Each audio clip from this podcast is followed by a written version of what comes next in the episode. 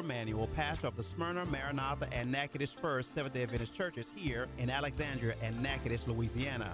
We desire to present the gospel of Jesus Christ to a dying world in the final moments of Earth's history. And now, today's broadcast would like to send you greetings from the Maranatha, Smyrna, and Seventh day Adventist churches here in the city of Alexandria. Would like to read a text to you. This is Dr. Christopher Manuel.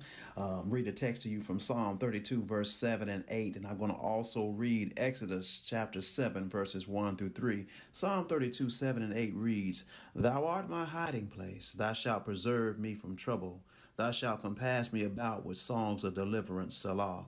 I will instruct thee and teach thee in the way which thou shalt go, and I will guide thee with mine eye.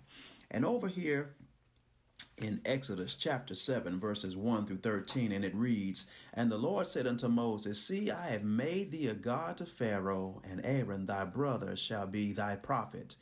Thou shalt speak all that I command thee, and Aaron thy brother shall speak unto Pharaoh, that he send the children of Israel out of his land.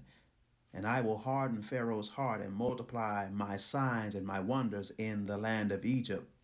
But Pharaoh shall not hearken unto you, that I may lay my hand upon Egypt and bring forth mine armies and my people, the children of Israel, out of the land of Egypt by great judgments. And the Egyptians shall know that I am the Lord when I stretch forth mine hand upon Egypt and bring out the children of Israel from among them.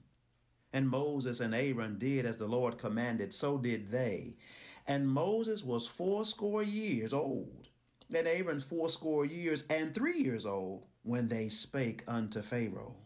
And the Lord spake unto Moses and Aaron, saying, when Pharaoh shall speak unto you, saying, Show a miracle for you. Then you shall say unto Aaron, Take thy rod and cast it before Pharaoh, and it shall become a serpent. And Moses and Aaron went in unto Pharaoh, and they did so as the Lord had commanded. And Aaron cast down his rod before Pharaoh and before his servants, and it became a serpent. Then Pharaoh also called the wise men and the sorcerers now the magicians of Egypt, they did also in like manner with their enchantments. For they cast down every man his rod, and they became serpents. But Aaron's rod swallowed up their rods, and he hardened Pharaoh's heart, but he hearkened not unto them as the Lord had said. I would like to talk to you upon the subject God's guidance through a tragedy. God's guidance through a tragedy. Looking at this story here, as we talk about uh, what's going on in our situation today, we realize that we are in the midst of a pandemic. There's a lot of things that's going on. There is death on every side. The cases of those who have contracted the disease is going up by the hundreds day by day in the United States. And it seems as if it's becoming greater and greater. And it seems as if the magnitude of this whole thing, it has breached our psychological mind. It has breached our physical and our spiritual minds. And it seems as if society is running in a panic. And it seems as if they can't get to where they think they would desire to go. And it seems as if it's bringing us into the mindset of a panic that we forget how we've been blessed by God in the past. We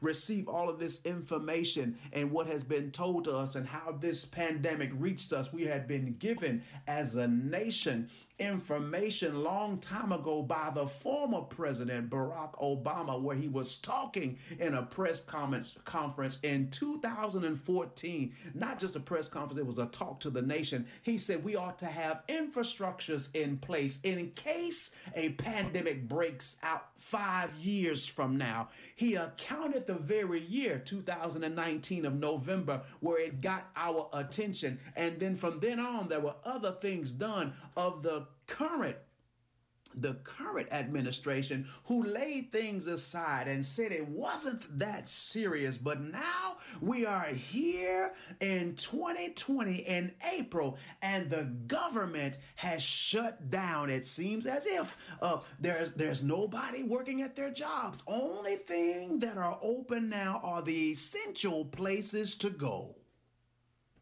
Hmm. Hospitals are now overrun with people who have contracted COVID 19, the coronavirus.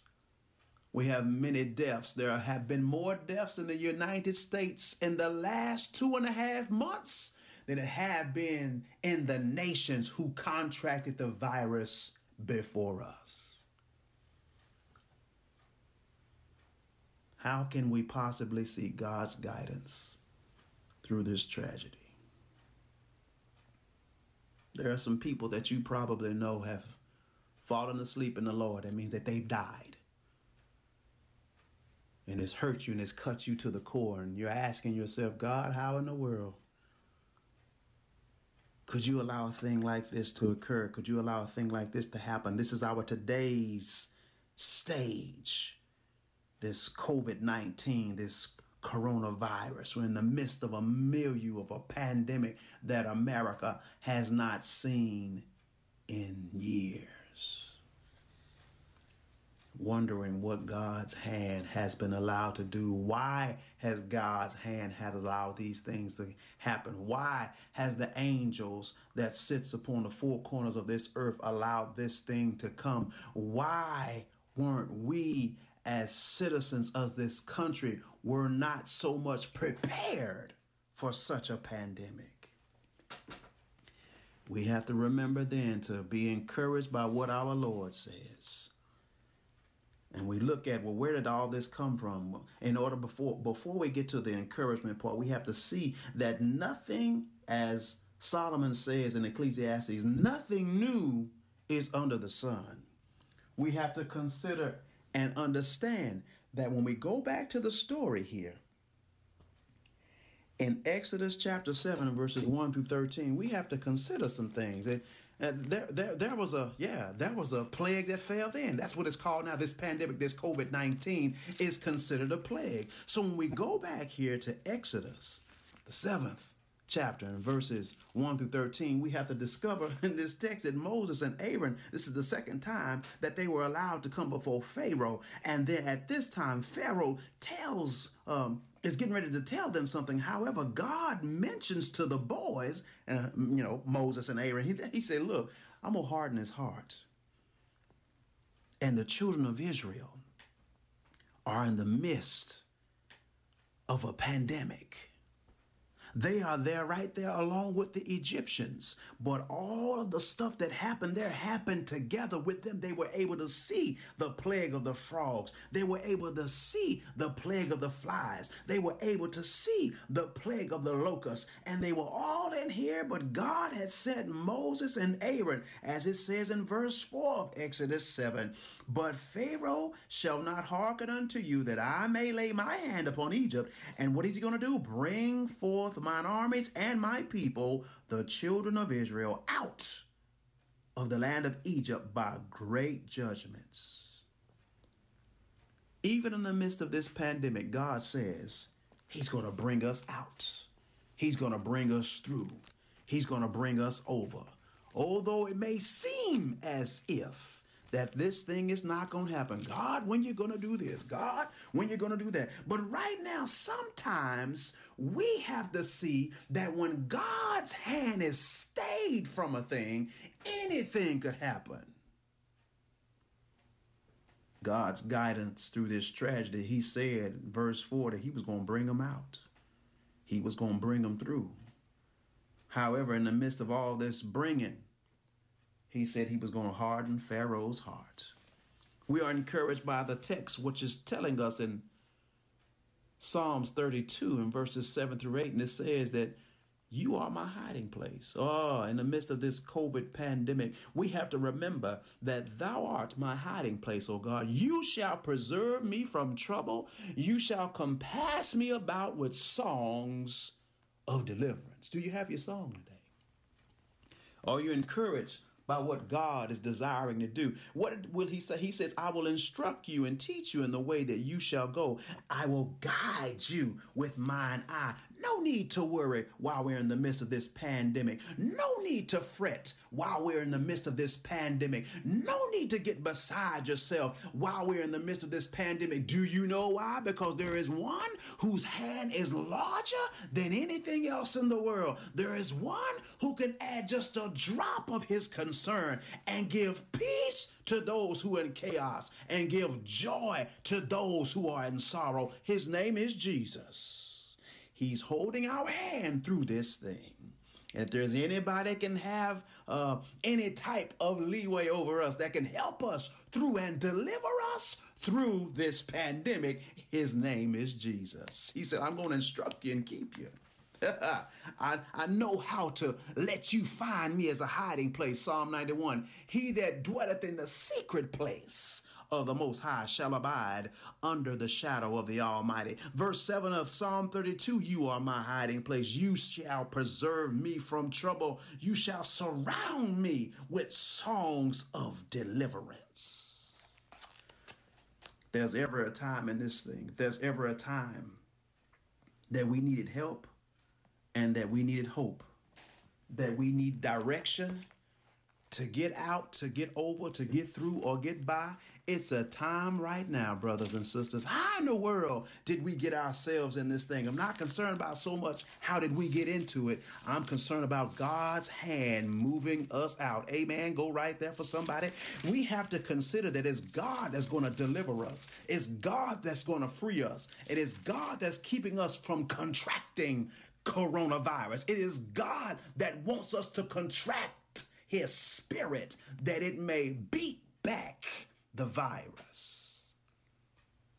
He says, 10, he said, a thousand shall fall at thy side and 10,000 at thy right hand, but it shall not come near nigh thee. Well, where is the hope through this thing, Pastor? Well, I'm glad that you asked because if going through anything like this, wherever you're going through it mentally, spiritually, socially, emotionally, financially, academically, you can't go to school, kids can't graduate, people can't go to work. There's a stimulus plan being given to us in a couple of more weeks. We don't know if we're going to get the whole part or, or partial. You can't be so much concerned about if you're going to get the whole part or if it's going to become partial. But our greatest concern is that, that we open up those two brand new things when we get up in the morning called eyes that we see another brand new day that He has blessed us to see, witness, and behold.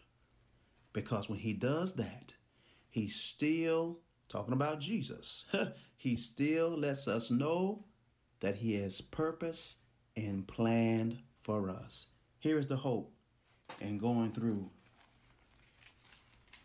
and God's going through a, a tragedy.